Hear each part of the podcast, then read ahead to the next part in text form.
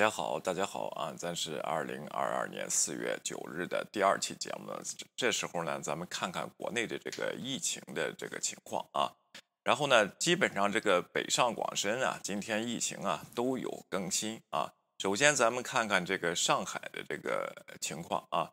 上海呢，咱们这个热情观众刷刷给提供了一个微博，有一位叫刘志南的啊，幼稚的志，一个禾苗，一个好像推这边的啊，叫刘志南。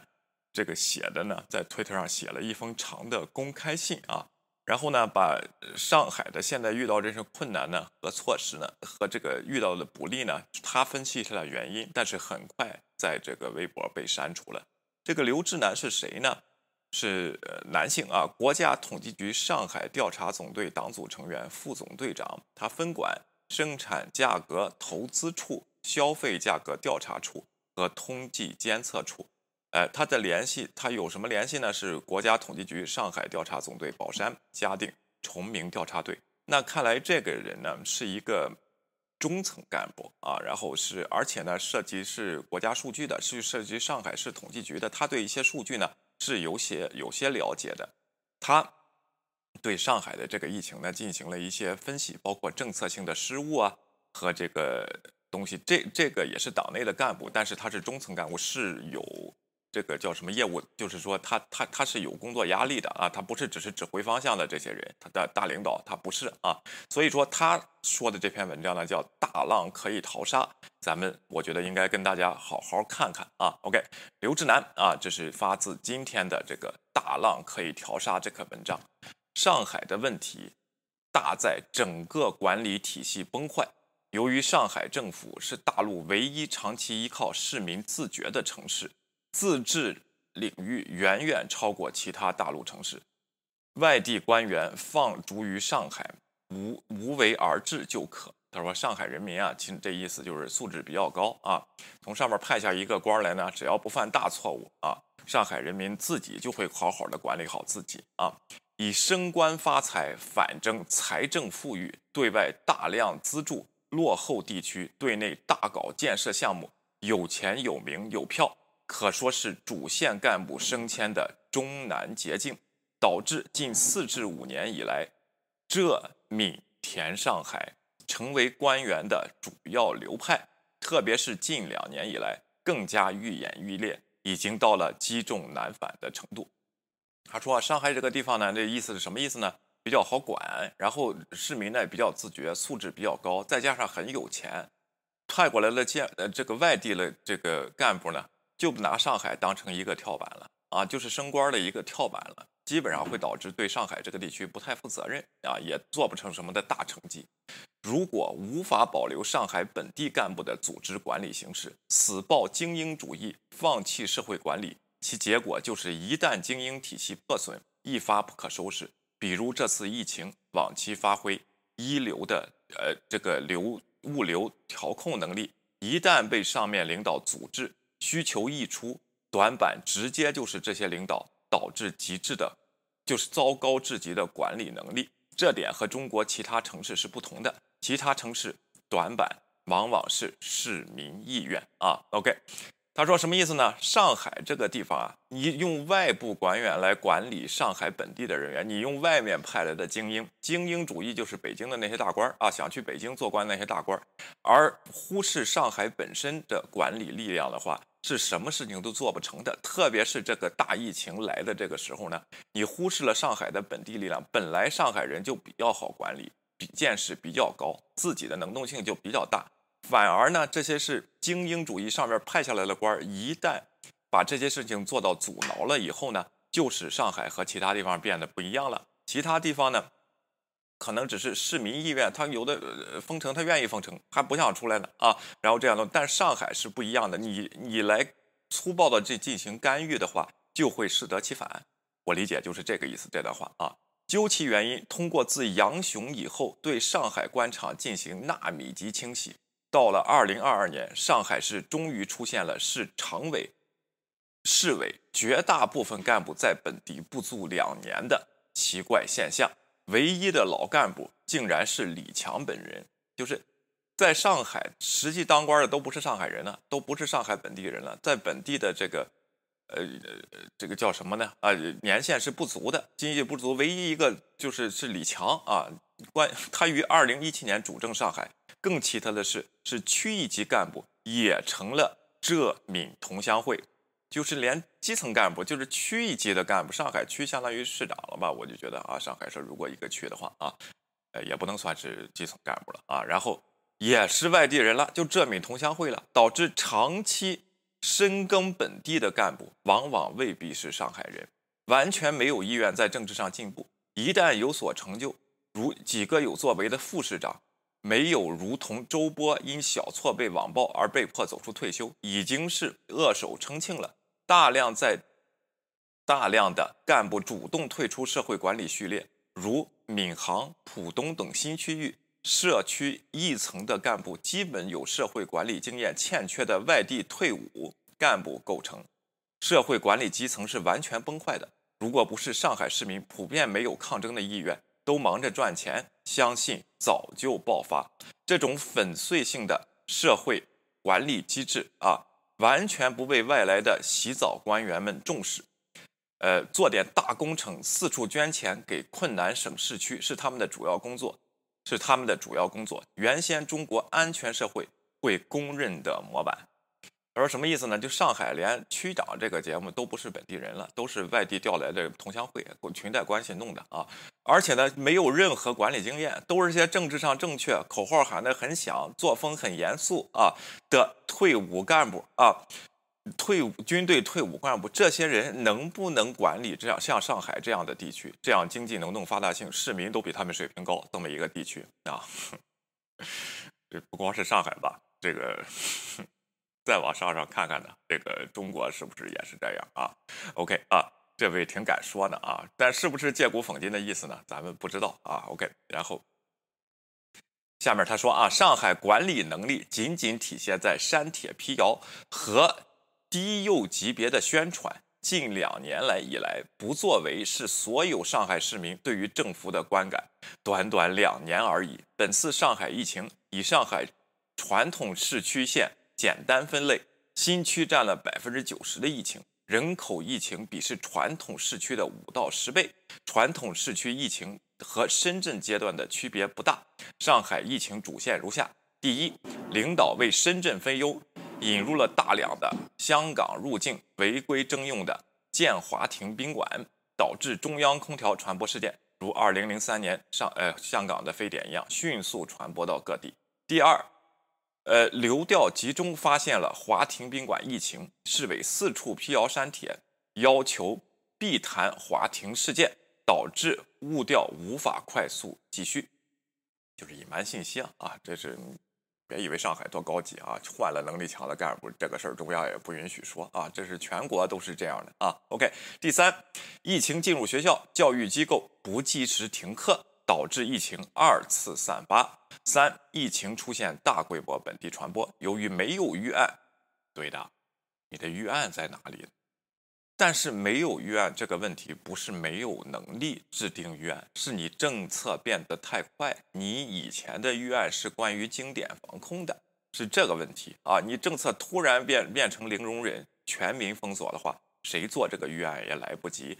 但是问题就是，你如果是个中央集权的国家，你在武汉因为这个封城导致的人道灾难的这些预案。应该有经验教训总结和现成的方案提交给了中央。如果中央想管的话，应该把这那这套预案拿到上海来进行上海的尽快这个调整，然后到上海来使用。同样没有做到啊，这个只是一指一刀切就改了命令，下边自己玩去吧。用了敏捷开发的方式啊，做这个软件开发你可以用敏捷啊，因为没顶多就是损失点钱啊。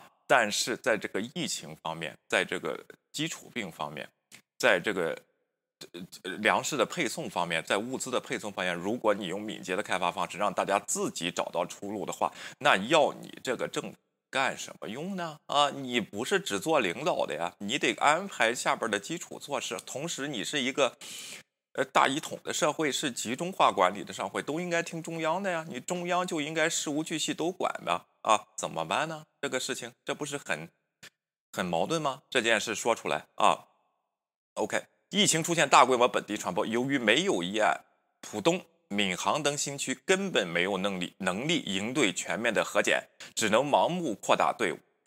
哎，现在在这个乌俄战场啊，也是这样的啊。战斗能力不行呢，怎么办？拿人来凑啊！OK，盲目扩大队伍，医疗能力直接崩溃，导致被封小区往往因为错误的核检二聚集传染，就是在核检的时候又传染了啊，核核酸检测的时候又传染了，从几个小区迅速增加到数百个小区，甚至裁剪人员本来就是高危人群和传播者，以为穿上个防护服就没事了，是不是啊？就是这种情况。第四，由于社会管理能力粉碎性循环崩坏啊，在封与不封的弹性收缩之间，大量社会人员、街面人员不被核减，导致菜场、物流、外卖成了散播途径，甚至出现了提早通知封城、放任聚集购买物资的恶例，导致疫情进一步扩大到整个上海小区。到时候仅有百分之十左右的小区是没有阳性的，甚至在封锁数天以后，四月一日被控区域仍在大量的聚集阳性案例啊。这个地方他的意思就是是是呃，这个地方有点矛盾，认如果早封封的更严更好。他就说啊，这个意思是这些干部啊，你不但连检测的能力都没有，你连封城的能力都没有，你连执行封城能力的。这个手段都没有，这可不是对老百姓这个仁慈啊！先放几天你去买吃的，是他们想执行这个封城能力都没有执行下去，他是这个意思啊！如果你真能做到啊，人人都执行啊，然后这个效率更高的话，那也没有人说什么。但是他的意思呢，就是你连封城你都封不住，现在啊，然后是这个问题，这些干部的管理能力就是这么差。OK，第五。害怕医疗挤兑违规大幅度改变医疗模式，导致大量与疫情无关的基础病人人群意外死亡，却在标榜新冠病毒无死亡。哎，这一点说的很关键啊。OK，他是统计数统计局的副局长嘛，应该这个地方是有数据的啊。OK，第六，孙春孙孙春兰到达上海，对上海管理能力嗤之以鼻，批评极其严厉。乍一看，似乎在审判阶级敌人。上海终于进入了所谓的武汉模式，上海被钉在了耻辱柱上。虽然孙春兰是为了大计，必须尽快清零，但大量表现健康的阳性分子准备被一一聚集到方舱医院。在建方舱医院高达二十万个床位，到底是哪个？看看你的运气，越早越倒霉。甚至连后勤工作都没有完全做好，所谓的病人就被塞入了集装箱。在熬到七天阴性之后。竟然没有人告诉你怎么回去，因为没有车。大量全国的医疗队进入上海，大部分人主要的工作就是帮助核酸检测。由于绝大数阳性患者没有任何需要医疗的必要，方舱医院主要防备是各种不良情绪的爆发。大量阳性患者被带离上海，幸运入住周边省市的格林宾馆。幸运入住啊，是打引号的。下一个热点如果从这里出现，反上海分子又有十几年的谈资了。你看，他倒是帮着政府在说话呢啊，然后就是说反上海分子，谁反上海的啊？反，这是反这个叫什么呢？你你做的不好哪点你能做到啊？这些啊，这个东西你指的倒是挺深刻，解决方案是什么呀？倒是说一下啊。他说的主要的问题呢，就是上海的领导指挥不力，都是些来流水的官员，来了以后也是享清福的，根本不想在上海做，因为上海呢不太需要管理，就平时就挺好。但是遇到这种集中事件的时候呢，就表表现出来，不管是封城也好，放松也好，精准防治也好，怎么做也好，物流也好，根本这些人就没有能力，不到位。这个不是你的制度问题吗？是不是啊？怎么选出来这些官？怎么从哪儿弄出来的这些官？闽浙杭同乡会这些人都是选上了吗？不都是提拔吗？不走关系吗？过节过节送礼吗？这些东西，这不就这个体制弊端？你应该再往下写写啊，然后 再往下，再再深刻一点。但是就这个都不让发了啊。OK，历代上海市领导鲜有现在这样搞砸所有事情的，科创板也搞砸了，长三角一体化也搞砸了，自贸区也是虎头蛇尾。老干部唯一拿得出手的，仅仅是一个无关痛痒的进博会。讽刺的是，近日进博会的主办场地成为上海最大的方舱医院。至少两万三千个床位。但是，真正几乎所有的仓促上马的上海方舱医院，几乎都是由各个国企认领，预算几乎完全没有，国管理之混乱，现场指挥。之糟糕，成千上万参与的人都将现实情况分享到微信上，然后等待被删除。哦，原来方舱医院是摊派给国企的，那能建好吗？不给钱啊，就摊派这种目的，就搭上样板房，让你能住就不漏风就不错了啊。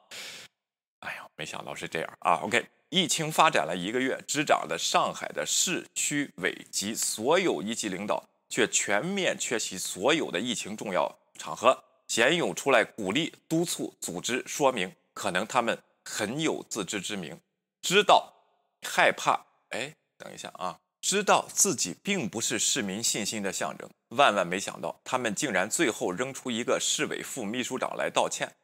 哎，来了个副市长，今天好像在这哭哭啼啼的啊。然后我们一定要做好我们国服上海这个人民了啊。副市长今天这个哭哭啼啼的道歉，叫曾什么宗明还是叫什么啊？OK，武汉的教训完全没有吸取。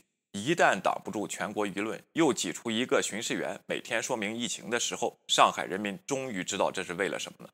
这帮人根本没有智慧，没有担当，首鼠两端，只有保官位的条件反射。那些本地干部是他们下一步的牺牲储备。哎，这一点再得往上说说，怎么出现的这个这些干部？这些干部是什么体制？是全过程民主弄出来的啊？还是这个？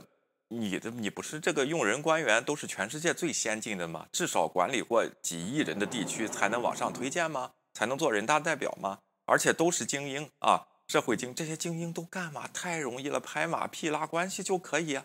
所以说我就说，你说中国不是裙带资本主义，没出现寡头都没有人信。只不过全世界没有数据，不给你说，不给你这样说。你的经济体量比较大，上海。就是一个中国的缩影啊！现在这个疫情这个案件表表现这种情况，但是呢，情况总会变好的。为什么呢？疫情会越来越弱，对吧？这个病毒会越来越弱啊！你的物流问题呢？那饿几天就饿几天了，总会解决的。你有这些物资，现在问题是你上海暴露的这些事情，到下面的这些城市，包括下边的广州、深圳啊，和这个北京，能不能做得更好呢？你不是？集中化中心的管理，你的经验应该往上传呢。上传以后再下达到地其他的地方，这还是上海呢。那其他的二级城市、三级城市，他们被封城的时候，他们老百姓说的话有人听到吗？他们的干部确实是当地，那更是当地的混子啊。然后别说是上海，上海还是有点能耐的才能再去上海呢啊。那些人不是更是一样？怎么出现的这种情况呢？这一位啊，应该再往上写一写。当然，写到这儿已经是很有勇气了啊。更加奇怪的是，这么严重的疫情，偌大一个上海财政，此时是沉默的。再一次证明，没有中央的意志，上海的财政从来都不是上海的。对的，这是问题。上海人的钱在哪儿呢？啊，上海的钱大部分交给谁呀？是上海独立自主支出吗？上海是要去人民自愿去帮助那些地方吗？啊，有这个闲钱吗？OK，这是大家要考虑的啊。新闻里最重要的说明是市政府要求退休金足额发放，这句话似乎是落后省市的专利，何曾会到这个地步？作为一个上海的主政者，如果朱镕基这一代空降市长因势力导致上海发展做出为上亿的抗争。成功的从邓小平处获得地方财政收入三百亿上交中央，以外留底的尴尬功绩。照当时住的说法，你你总让我投吐口呃透口气吧。这句话我要还给现在的大陆中共中央，让上海透口气吧。这句话还点出了当时朱镕基在上海做市长的时候的一些这个作为，就是拿着。全是全全国不是这样吗？河南省的税收归谁呀？啊，你中央干嘛呀？这个时候你应该中央拨款呢？啊，你不拨款，你应该下个命令，上海的这个财政收入可以用啊。你没有这纸命令，上海敢自己发钱吗？敢自己给市民补贴吗？啊，敢给这个，就算他有这个意愿，敢给这种到时候没有上班的人一个月发三千块钱吗？让他们有保有保障吗？他能做到吗？完全可以。怎么办？没有这纸命令啊！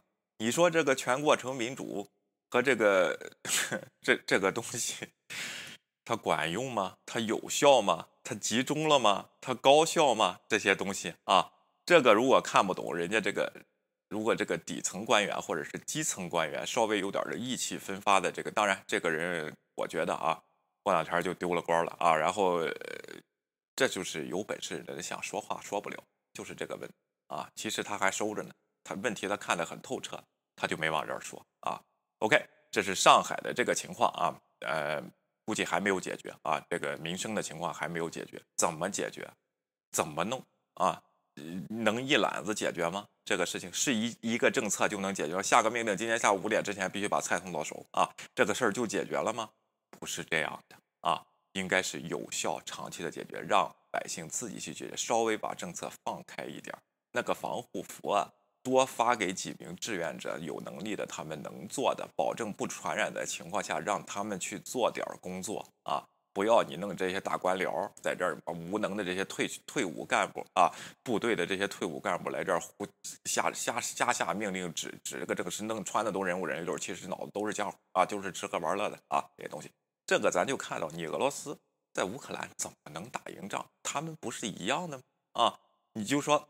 这个士兵，中国的士兵怎么能打赢仗？你就看他这些退伍干部这些管理能力吧，他行吗？啊，他能对抗现代化的社会啊？现代化的这个战争，大家都可以去想一想。这是我的思考啊，不一定对啊，说不定人家明天就解决了啊。这是我的思考，我也希望上海越来越好，我也相信会越来越好的。但是这个越来越好，我希望不是说因为压制了所有的这个提意见的声音和这个求助的声音以后，变的声音都听不见了，是真正的能解决问题的越来越好。如果你真解决了问题，我觉得老百姓是非常宽容啊，就是这个。只不过现在是没有办法了，呃，饿的都不行了啊，才出来求助。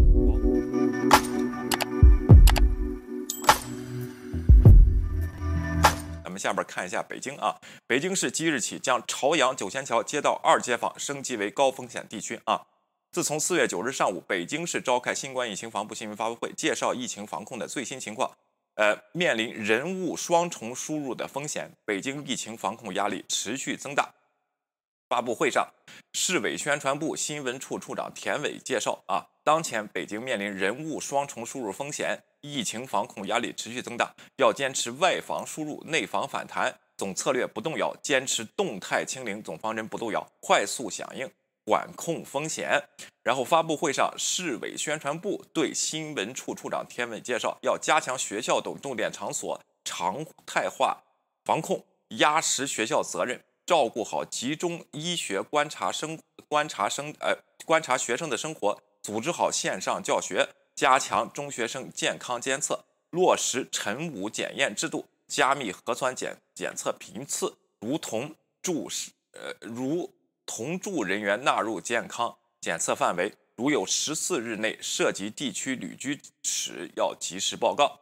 看来也是这个政策啊，到时候欧美矿管不住了，那就是得动态清零了，就得就得开封了啊。OK，这只是现在九仙桥一个地区啊。九仙桥好像是使管区吧，现在还是不是我不知道了啊。OK，嗯，北京新增三例确诊病例，在朝阳顺义一感染者曾接触核酸阳性食品。发布会上，市控中心副主任、全国新冠这个肺炎专家组组长庞星火，哎，这个名好像挺听着挺熟啊。四月八日、十六日至九日十六时，本市新增本土新冠病例按感染者三例，均为确诊病例。朝阳一例，顺义区两例啊，然后下面呢就被这个就把感染者这些信息啊说了说怎么来的，咱就不说了啊。北京朝阳一例升高风险，另外在进口汽车配件货物中检出了新冠病毒核酸阳性阳性，完了，进口车主可倒了霉了啊。OK 啊，北京朝阳区新增一例确诊实验为境外确诊人员密接者啊，都是境外的确诊人员的密密密接触者，那北京现在可能也。得防控这个流动了啊，包括这些快递又快了啊。你看这个措施啊，北京我不知道啊，它会不会形成还是有瞒报的情况，或者是这个开会的时候他不报这些这些情况啊？我觉得北京的欧美框也少不了，因为这是科学的天性啊，你不可能是封住的。北京这么一个流通的大城市啊，上海那边爆发，北京没有，我觉得这个不太可能啊。但是看看他怎么处理吧。现在得到咱们得到的信息呢，只能通过他的官方得到信息啊。OK，然后呢，广州啊，广州疫情最新研判，全员核酸检测，非必要不得离校啊。这个是华南理工大学发出来的一个通知。截止到四月九九号，广州市白云、越秀、荔湾、海珠、花都、从化、番禺、南沙、黄埔、天河、增城共十一区全部发布通告，进行全员核酸检测。在上午召开的广州疫情防控新闻发布会上。相关部门通报了广州市新冠疫情防控相关情况，然后这个下边呢给了好些图啊，然后这个就说呢，昨天十二时至今天八时，广州新增两名确诊病例，白云区一地升为中风险地区，三元里大道幺零零八啊，然后呃红盈汇大厦啊，然后风控区呢有三元里这个现在只是这个。建筑物封锁，以前上海也是这样的啊，然后后来就是全部封锁了。看看广州这这次能不能防住，又是全员检测了啊。管控区啊，黄石西路到这个京广铁路高环城高速啊，然后防范区越秀区流花，然后登封啊，然后这些地方去，它它还是精准精准布控的啊。看看能不能这个防住了啊？大家觉得呢？啊，广州那边情况怎么样？咱们广州的观众也可以来说一下啊。广州市疫情防控新闻发布会，四月九日说，全市生活必需品供应量足价稳，呼吁广大市民朋友理性购买，无需恐慌啊！这就是应对上海那边如果封城的话，这个吃的不够的这个情况，可能有的市民去会去抢购啊。广州市防疫防控新闻发布会说，不聚集、不聚会，提倡居住点、工作地两点一线。然后番禺区。然后说入雨不适情况的话，两不要一及时，不要带病上班上学，不要自行服药处理。那去方舱隔离吗？还是在家隔离啊？到底是什么情况？另外呢，还号召不传谣、不瞒报啊，一坎一码，自觉出示，无必要不出门，保持社交距离啊。这是广州的这个情况啊。深圳那边呢，之前有这个全员检测呢和封城的情况，看来是控制的挺好，现在又恢复到精准布控了啊。不知道深圳的是不是这样啊？然后这是四月九号啊，然后防御工作需要自四月八日起，南山区粤海街道划定为封控区、管控区和防范区啊。风控区呢，包括中信海阔天空雅居实行区域封闭，足不出户，核酸检测上门，服务上门。那管控区呢，有这个阳关带海滨，呃，这这我不说了啊。防范区呢，有几个这么个小区啊，然后加强社会面。管控啊，从四月九日到四月十二日二十四，进入南山区粤海街道社区小区、城中村、呃园区楼宇等公共场所，必须检查二十四小时核酸阴性证明；进出南山区其他街道各类场所，所需四十八小时核酸阴性证明。那深圳那边呢？看来是已经渐渐缓和了，现在成为一个定点管控的这个地方了啊。然后看看大家看一看疫情的这个发展吧啊。真正啊，昨天我们有位观众说啊，你对对抗这个疫情的科学道理啊，你用人为的这种办法和那种旧的手段呢，可能成果不大。但是呢，希望在上海的教训，包括当时在武汉的教训，不不要使人有这种次生灾灾害，尽量减少，这是人民应该享受到的权利啊！你应该检视检视哪个地方没做好，是人的问题，还是天的问题，还是这个制度的问题啊？应该好好看一看啊。好吧，今天咱们就到这里，非常感谢大家了，我们下期节目再见，我是小薇。如果大家喜欢呢，请订阅和点赞我们的频道，谢谢大家，拜拜。